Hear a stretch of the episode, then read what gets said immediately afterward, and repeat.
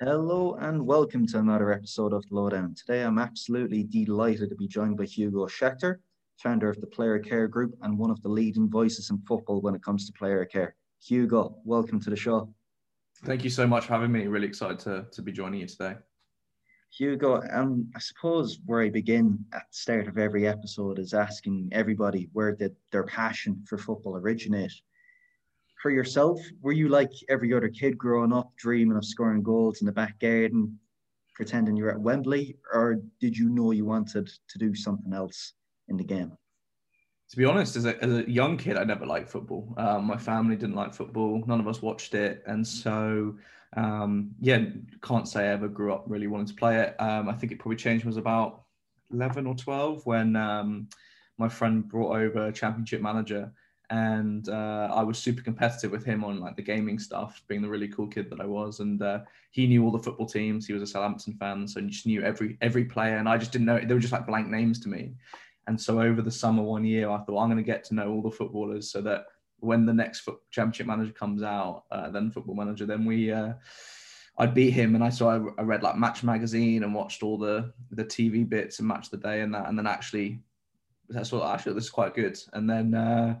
So then got really into football from that and, then did my coaching badges when I was at school. So I got my level 1 when I was 17 and then went to America for uni, did some more coaching out there. And I thought that's what I was going to do. But in speaking to coaches, they're like, unless you've played at a somewhat decent level, you're never going to make it as a top coach. You can be an okay coach, but they said there's much more upside in other parts of the game. So I looked more into like the business operations and, the logistics side of it, which is what I did through uni. I coached and did that at the same time, coached girls, coached adult men. And my first job out of uni was moving to America, another American club and doing stuff there. So I can't say it was ever what I never dreamed of being a player, like genuinely never. I was a terrible, terrible player, but I dreamed of like being a manager, I guess, at some point, but I didn't really ever think that would happen. So quite happy with where I am now. And then I suppose player care, which it's not only become your career, Hugo, it's actually, become your lifestyle, so to speak. Yeah. What exactly is it? So for me, player care is everything that's not football or medical around the first team. And I'm specifically in the first teams. Obviously, there's academy player care as well, but my experience has always been with first team. So, it can be everything from, player relocations to, working with the families to, team logistics, team communications, team bonding, even fan mail comes in, often under my department, signed items for sponsors and charities and that kind of stuff. So it's really kind of just bringing everything together that's not on the football side. So, the scouting, the analysis, the coaching, or the medical, which is, includes sports science and that as well. So everything else is, kind of somewhat related to me in that. So, but as it's kind of such a new industry, it's so different at so many different clubs. Some clubs do this, some clubs do that, and I think it's really interesting to see how the industry's kind of evolved, fairly organically over the last sort of 10-15 years. And when you made your initial foray into the industry, Hugo, at Indy 11, so to speak, was in more of a multifaceted role as team operations manager. How paramount was, I suppose, the area of player care? Then you were dealing with anything from kids coming out of college to a World Cup winner in Cleberson. Exactly did that role entail and look like? Yeah, I can't say it was really a player care role. It was, we had 12 staff in the whole organisation, so it was very much, getting involved in anything and everything.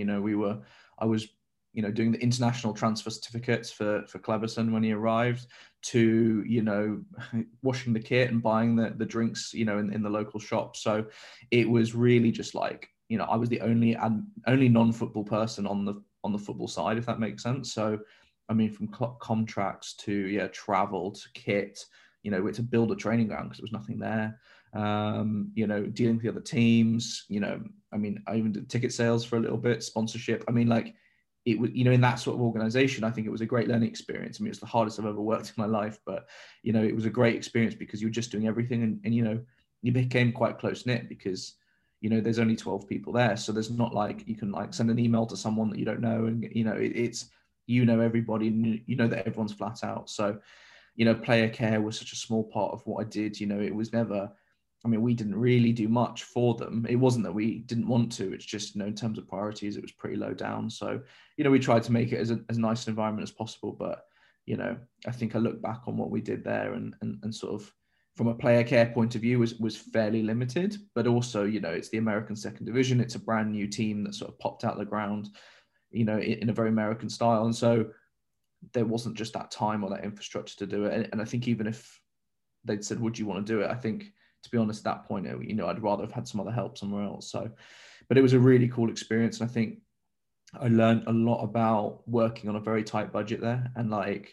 you know, how in the Premier League, it's all about performance and about, you know, getting that best, the most out of everything. But there it was very much like, do the best you can, but with a limited budget. And so, you know, I remember we would like travel to away games and we didn't want to pay the hotel like for the meals because they were, you know, they'd mark it up.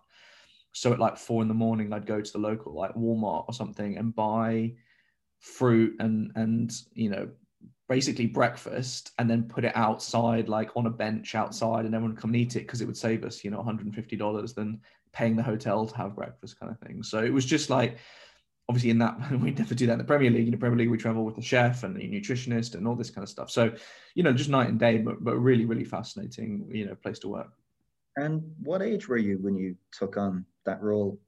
You know, it sounds like you had so many roles, responsibilities rolled in. Yeah, I mean, I was 23 and like straight out of uni. And, you know, like in uni, I'd been quite, you know, American uni is quite different to English or British uni because it's very much about the extracurriculars. So like I coached a cricket team that went to nationals and ran the team, like the business side, coached and ran the men's football team.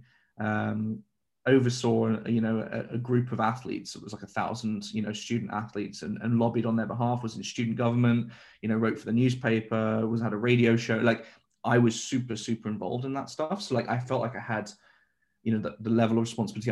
To be fair, my budget at university was similar to my budget in Indy 11 because, you know, I think we had a budget for the student athletes that I oversaw of about $400,000 a year, which as a student was pretty crazy.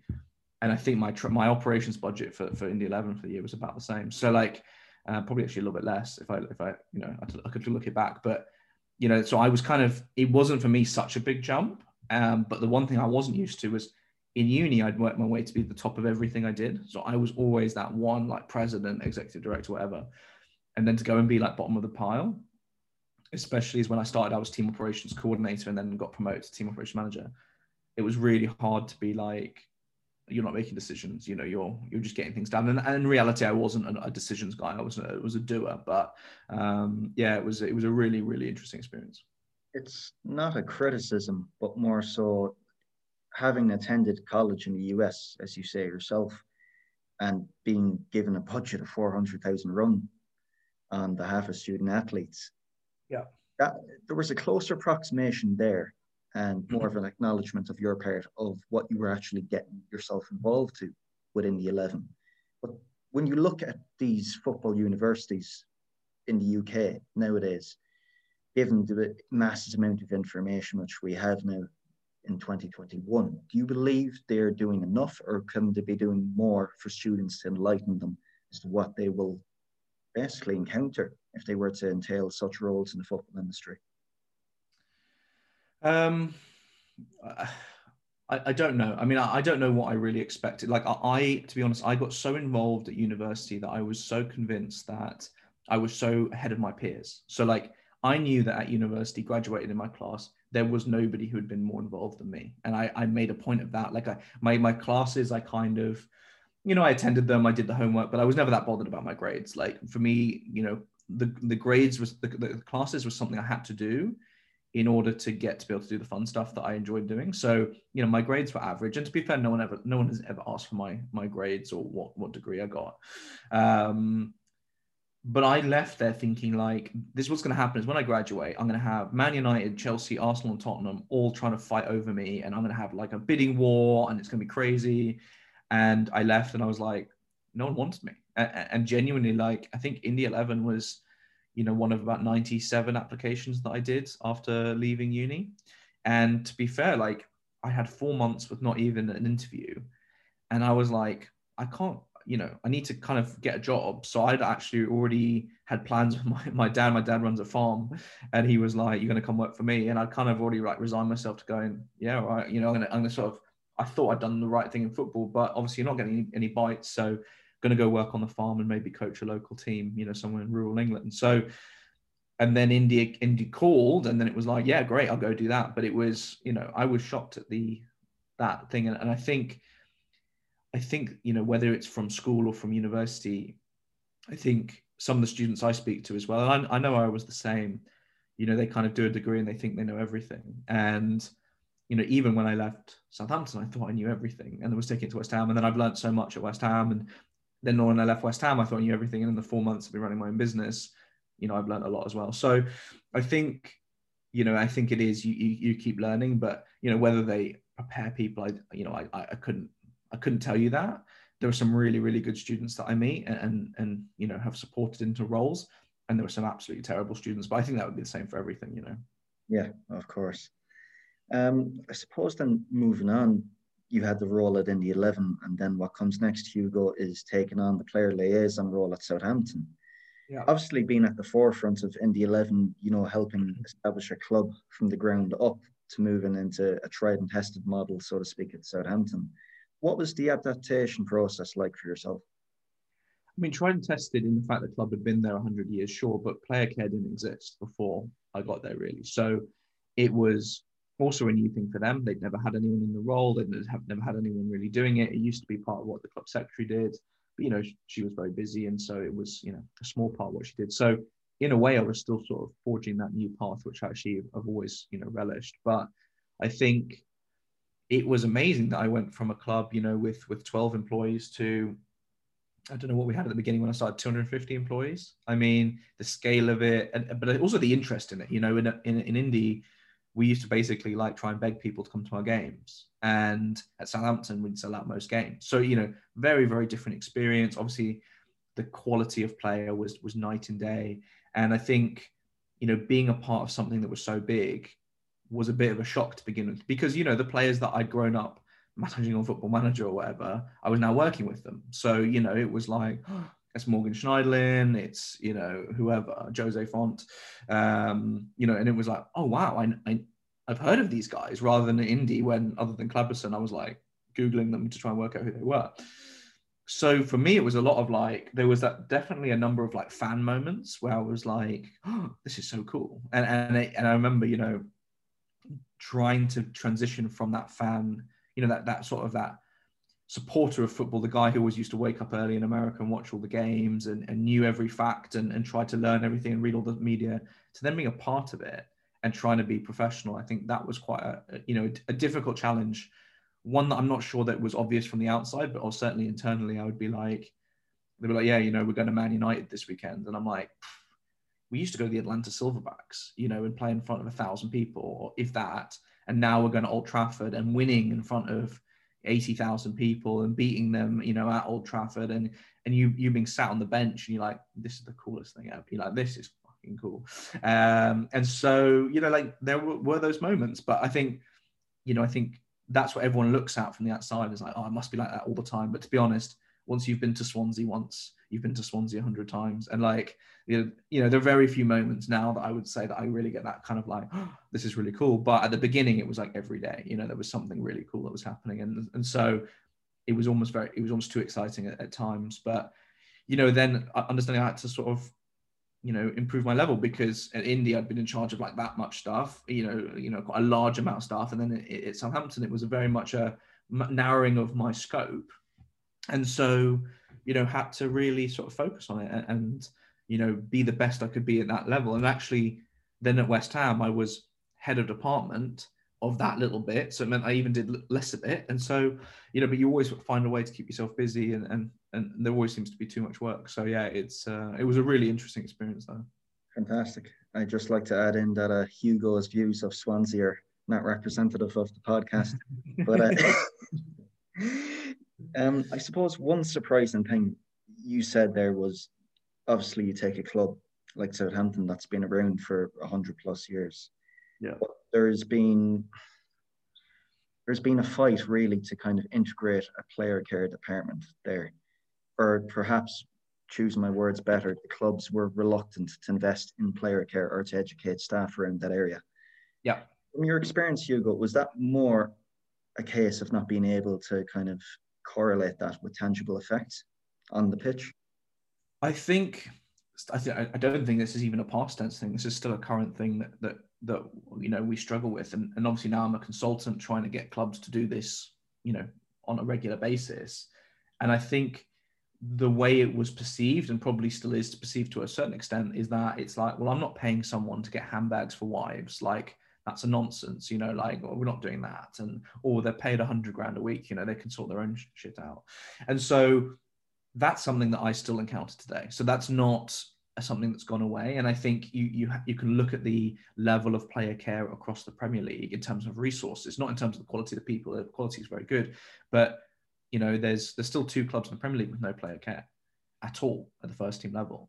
There's 9 clubs with just 1 person doing it, you know. So the majority of the Premier League does not have appropriate first team player care because clubs still don't see the value in it, or for whatever reason they don't have it. So I think it's not just something that happened 10 years ago, it's something that's happening now. And I think that's why I'm working with clubs to kind of say, look, you know, what clubs are interested in is increasing performance or reducing costs. Those are the 2 things that clubs care about the most.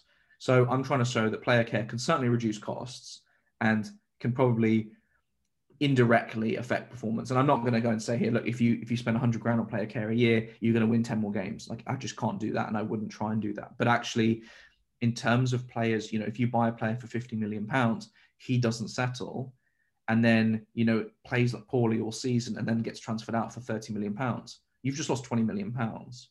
Well, when you can reduce your risk of that player not settling by making sure he has all the support there, has all the infrastructure to settle him in, he may well not settle anyway, but you've reduced that risk of that happening. So that's what I'm trying to say to clubs is, you know, why would you put this in the hands of agents who necessarily don't have your club's interest at heart? You know, they have their own interest and the players' interest more, but certainly, you know, financially their interest. So I always say an agent wants a player to be 80% settled at a club so he can potentially move him on if he does well.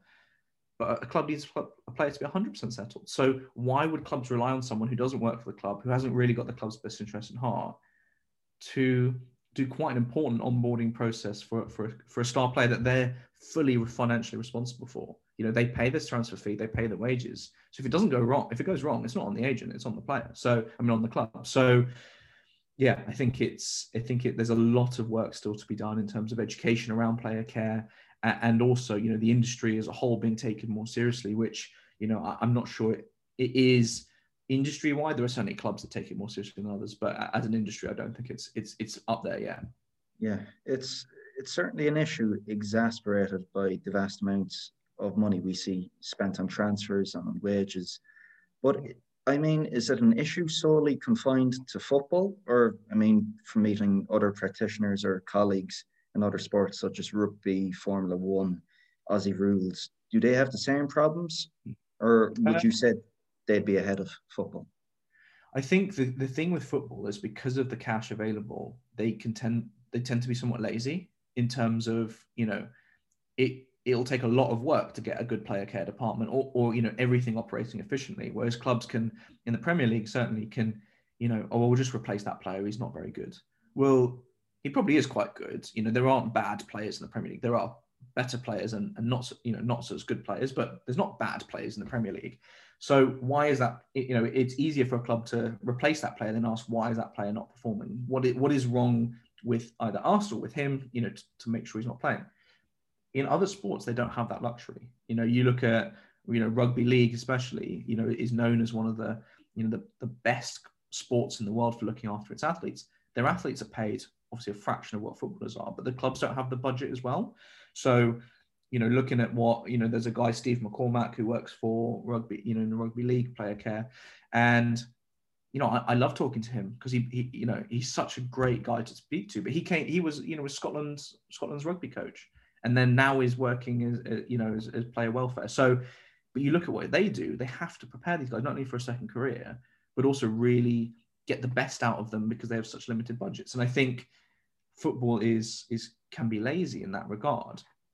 So, but the thing is, because we have the resources in football, it means that we should be able to be above those sports. You know, and it looks different in different things. You know, Olympic sport athletes have very different needs and demands and support needed than professional footballers. So it's not a case of like they're bad, we're good, or the other way around. It's everyone needs different things. Formula One drivers, they have a team around them of, they normally have a trainer who kind of does their meals for them. They'll have like a personal assistant. So like their level of support is much more individualized. And so a player care thing doesn't necessarily work as well in that environment because, you know, it's very much individuals at the top of a team sport.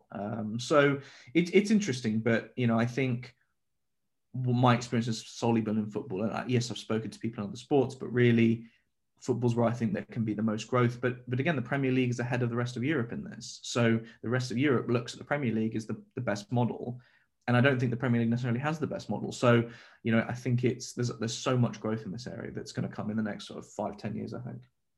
Well, and I suppose, unfortunately, when you look at the football industry in isolation, Hugo, I mean, there's such a culture, unfortunately, of players being taken advantage of, be it from commercial sponsors to clubs themselves, outside favours. I'm sure you're more aware of than I am, but I suppose most crucially, you have to establish a relationship of trust and respect from day one. So just take us perhaps inside, I mean, when you're at Southampton and West Ham, perhaps, the onboarding process of signing a player. What does that look like? Yeah, I mean, it's the trust and transparency thing has always been a centre to what I do. And I think, you know, it takes obviously years to build up trust and a second to lose it. So I've always taken that very seriously. You know, when a player signs, it's about trying to sort the sort of the 6 or 7 main things, which is, you know, house or accommodation, bank account, transport, car, phone, visas, English lessons, and kids in school. And what we find is after those sort of key things are sorted, then the player is much more self-sufficient and kind of that's what's immediate, and then the rest of it can kind of come afterwards. So, you know, we try and sort those things as quickly as possible, but also we don't want to just find them the wrong place that they're going to have to move from in 3 months' time. But it could be, look, what we're going to do is we put you into a furnished flat, you know, for a couple of months while you get to know the area, and then we can pick where you want to do with a bit less pressure and you're not in a hotel room with 2 kids. But yeah, it's about trying to get them, you know, hitting the ground running as quickly as possible. If you're paying someone 70 grand a week as a club, every day they take and they're not settled in, it costs you 10 grand. So there really is time ticking and the money adds up really quickly. So it's in your interest to get these things right as quickly as possible. So, you know, we try and sort those things. And then, you know, you move into a different period of player care where it's more, you know, trying to support them long term. But yeah, the ongoing process is vital to get right. And then next you have the player care group, which you helped establish late last year, Hugo, you know, setting up a consultancy amidst the pandemic, theorising what you've learned throughout your years in the practice. I mean, upon hindsight, when you were reflecting, were you surprised by the knowledge you had amassed over the years? Because I'd imagine working in football for as long as you have, the days become weeks, the weeks become months, the months become years. Yeah, I mean, in some ways, it feels like I've been doing it forever, but also in some ways, like I graduated uni less than 8 years ago. And so, you know, and I think that kind of shows where player care is in its infancy, that someone who left uni in 2013 can be, you know, again, you know, not something that I would really try and shout about myself, but I would consider myself one of the leading lights of player care. And being done that in 8 years from having left uni, I think is quite surprising. I don't think you'd get a physio or a sports scientist or something to have done the same thing. So, and I think that shows the sort of infancy that the player care industry is in. But yeah, you know, I don't think I know everything, and I always love talking to my colleagues at other clubs or in other sports to try and see what they do differently, and you know, I try and pick up bits from everybody. But I also think it's, you know, we have been able to do really good stuff, especially at West Ham. You know, I think genuinely West Ham had one of the best player care departments in the world, you know, not because of my genius or anything like that, but because we had 3 people who were really motivated, really interested, but also willing to sort of not just say, well, we've always done that, or, you know, what are other people doing, but actually let's try something new ourselves. So, you know, we tried lots of new things and we made some mistakes, of course, but I think the feedback I got from players, managers, and all that was so positive that I knew we were doing the right thing. And when I look at other clubs trying to kind of borrow my ideas or, you know, hire my staff, then that means that we were doing something interesting there and something right. So, you know, I think that kind of shows how a club with a bit of drive and a bit of focus on this can really see massive results very quickly. And that's kind of why I'm doing the consulting thing, because I think I do have a unique perspective. Most player liaisons don't switch club, and I've run the player care at two different clubs now. So I think I've got a unique perspective that I can offer people, and whether it's through, you know, the online certificate that I'm running for people who want to get in the industry, or whether it's for, you know, clubs wanting full consulting services, you know, I think what I'm trying to do is help other people to do better, because my ultimate goal is, you know, that every player has a proper support within their organization, and I think that's really important. Of course. And then, of course, you've mentioned there's certificate and player care, and you've numerous other projects which I'm aware of. But when an organization or a club approaches you for the first time, Hugo, at the Player Care Group, what are some of the most common challenges which they are facing? I think it's just the thing I get most is that we want to do something more in player care. We just don't know what we're supposed to be doing.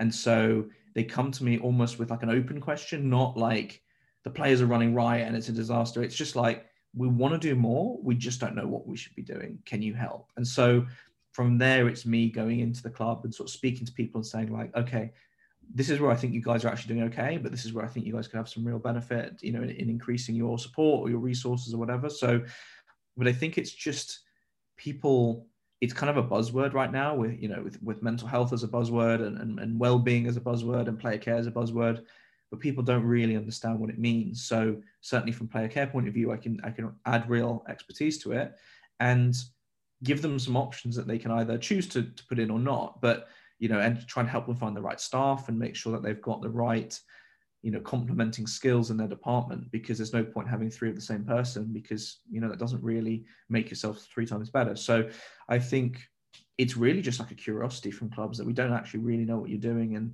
what we're doing. And, you know, we could use some advice, and it's normally pretty open-ended like that. Cool in a way. You know, there's that phrase from Peter Drucker, that culture eats strategy for breakfast. I was listening to a podcast with Jesse Marsh recently, manager of Red Bull Salzburg. And he slightly disagrees. He believes the culture is part of the strategy. And I suppose, in effect, with what you guys are doing at the Player Care Group is, for most clubs or organizations, formulating that strategy for the first time and then hopefully trying to embed the process. Am I correct in assuming that? Yeah, I think, you know, when the clubs that tend to be more interested in player care are the clubs that have that culture of kind of that 360 support, that looking at the bigger picture. You know, if you've got a club that's trying to save as much money as possible, even though I think we can save the money in the long term, I think, you know, it wouldn't be a natural fit. So I think probably on most times they already have the culture, or they're keen to build the culture. But yeah, we try and put in processes and strategies to things that often are done anyway. Like it's just kind of saying like, look, well, why do we do this stuff? Well, you know, we do this, you know, let's do this in a specific way every time. So it's the same no matter which player liaison picks up the phone or which player you're dealing with. And I think trying to understand the why behind the what is really important. Like, why are we doing these things? But, you know, it's tough because it comes with experience. And like, I am very, very different to the person who joined Indy 11 in 2013. So I've evolved the way I operate. You know, I was probably the strictest I've ever been, was probably managing the cricket team at uni. And I look back at some of the emails I sent, because I've still got my email address. And I can't believe how strict I was on these players. You know, they were 1 minute late for practice, they would drop for the game. You know, I don't care. In Premier League, you know, if someone's a minute late, then we just wait for the bus. You know, we're not going to leave a player behind who's key for the game, you know, to make a point, really. I mean, some managers might, but in reality, it's too important. So, like, I've changed massively as a person as well. And so, you know, I think that's something where you can have all the knowledge and the teaching in the world, but actually to have that experience is really, really important. And that's why it's quite hard to find these heads of department, head of player care, because you really, unless you've really done it before and you really like get it, it can be quite difficult. But also in the same way, if you've been in a club that doesn't do it so well, or working in a bad system for a number of years, you're going to be preconditioned to have some bad ways of doing things. So it's actually really, really hard to try and find those people to run these departments. And And, you know, obviously I don't do it myself anymore. I just consult. We're not a concierge service. We're not a external player care department. So it's really trying to help the clubs find those people. And I suppose, I mean, the main topic of this podcast, Hugo, is, of course, player care. But given what's happened this week, it would be remiss of me not to add, given your own exposure to high-performance environments at Southampton, at West Ham United, yeah, in your own view, is there enough being done for the care and support of staff like yourself or managers? I mean, case in point being, we saw earlier on this week how vulnerable and exposed Jurgen Klopp was in a press conference before the Leeds United game, just being questioned about the European Super League. I mean, what are your thoughts on that? I mean, it's not, I'm not going to go and comment on other clubs and organisations that I have had no experience of. I think from my own experiences, you know, there was a lot of pressure on staff. I think that it is a highly pressurised environment, as a lot of sport is. But I think, you know, the problem is, I think, and it's not really a problem that can be fixed, is there's such a supply of people who want to do these jobs that, you know, there is so many people. You know, when I post a job for my two assistants at West Ham, we had over 1,000 applicants. And so there's so much choice, and the kind of, you always get that feeling from clubs, or often get that feeling from clubs, is like, you're lucky to work here, you know, we could replace you in 2 seconds kind of thing. So, you know, there's always been this kind of feeling that, you know, we've got to keep pushing ourselves, we've got to keep working harder, we've got to like miss that wedding or miss that birthday or miss that whatever, because if not, you know, I'm going to fall out of favour, you know, and I think players feel the same pressure. And I think, You look at the staff makeups of football teams and you get a real mix of young people who kind of haven't burnt out yet. You get then the old guys who have somehow either managed to push through it or found a role where, you know, they're not burning out as much. But you really don't see a lot of sort of people in their middle age, because most of those people have burnt out and either gone to private practice or left the sport. And, you know, I was always quite worried about leaving full-time football in the fact that it's all I'd ever done. Like, genuinely, I'd never done. I mean, this is the first time I've had weekends off since I was probably 13. So like, I've just never been used to it. And now I'm like, weekends off are great. I understand why people like these. These are actually like, have 2 days every week when no one else works and no one's going to call you and you can just do whatever you want. It's great.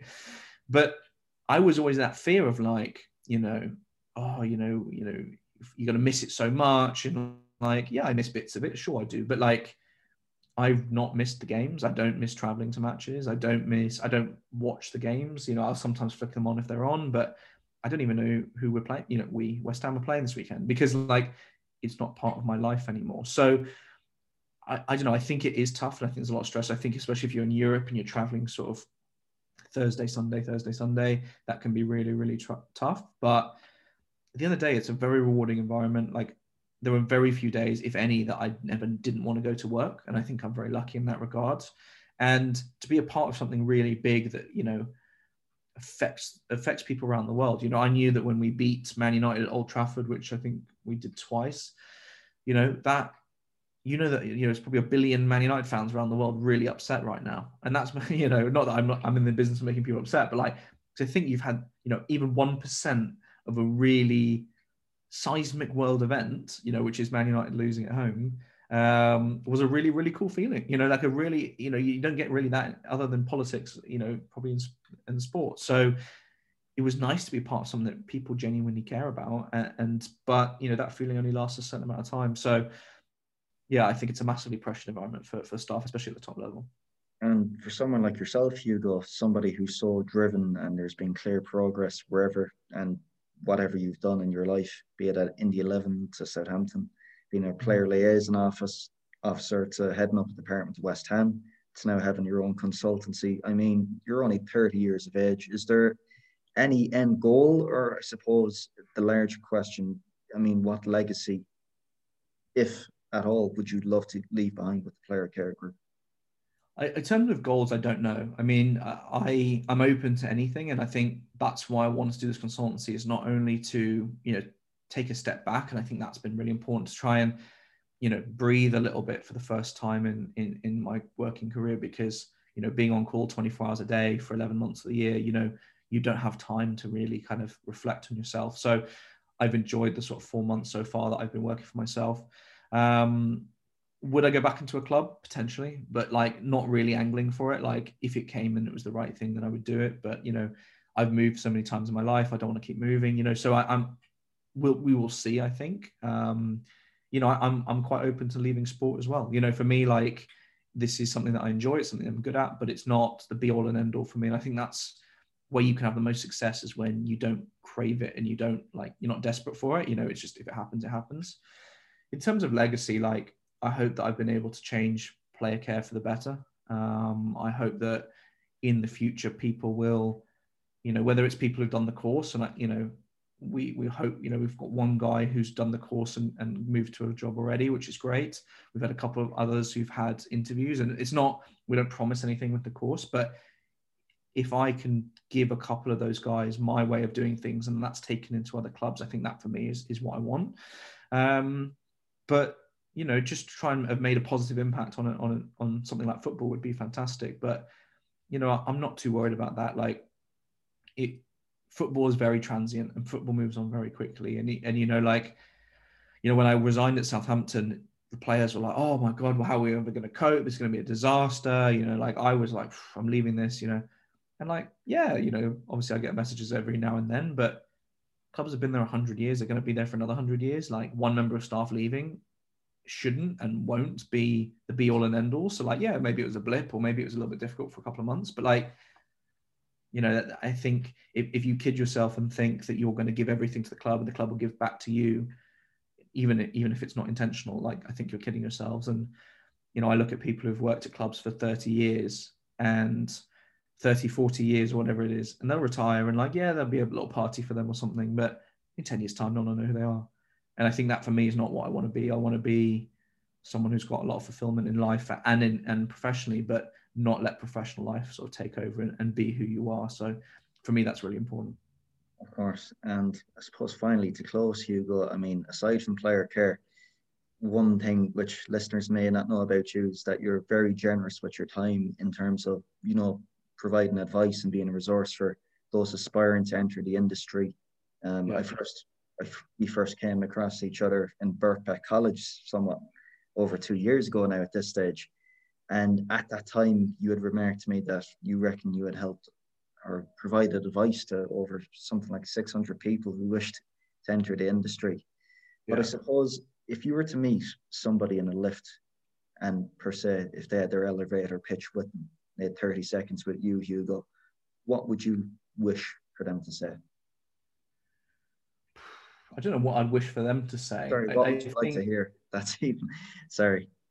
Yeah, I mean, I think for me, I want to hear why someone wants to do something. So, you know, I've read a number of CVs, I mean, hundreds of CVs over the years, and I've only ever recruited from outside the industry. I've never recruited someone from another club because I think that there were so many great people outside the industry who want to get in, who have not been given a chance yet. And I'm a firm believer in that. If you bring someone in, that they will work harder for you and that they will be open to your ways of doing things. So, you know, like my department at West Ham, Barney, you know, he was a linguist, you know, a linguist student who graduated, but he was working basically in a pub, and Emma was, you know, working at HR for a large corporation and helping with women's rugby. And neither of them had ever worked in football before. And I thought, you know, they came through the process and they were so strong, but so warm, such nice people, such good people. And I thought, yeah, they don't know football, but I can teach that. That's where I come in. And, you know, now Barney's number 2 at the player care of Man City, which is absolutely superb. And, you know, Emma's doing a great job at West Ham. So, you know, like I look at that and I think that for me is what I love, is to see someone's passion. And that's why I don't really care about CVs. I care about cover letters. I want to see your passion come through. I want to see your warmth come through. I want to see why you want to do it. And not because you're a season ticket holder of whatever club. I want to see it because, you know, you want to help people. You want to, you know, be a part of something new. What is it that drives you? And I think, you know, that would be my advice to people is, and that's not going to be the same for everyone because a lot of hiring managers aren't interested in that. But for me personally, like, why are you passionate about this? Why do you really want to do it? And if I feel like you don't have a passion for player care, then you won't get in the interview, because there are a lot of people who are just like, well, I'll do anything to do a job, you know, work in football, and I'll do marketing or player care or whatever. And I'm like, no, that's not for me. You know, like, I want you to really want to do this. So know why you want to do it and be able to talk about it eloquently, I think, are really important things. For everybody listening, I'll be sure to link in the show notes below the Player Care Group. Hugo, a huge thanks once more for coming on the podcast. It's been absolutely eye-opening to gain insight into your journey to date, and I wish you all the success for the future. Thanks, Conor. Appreciate having me on. Thanks, Hugo. No worries.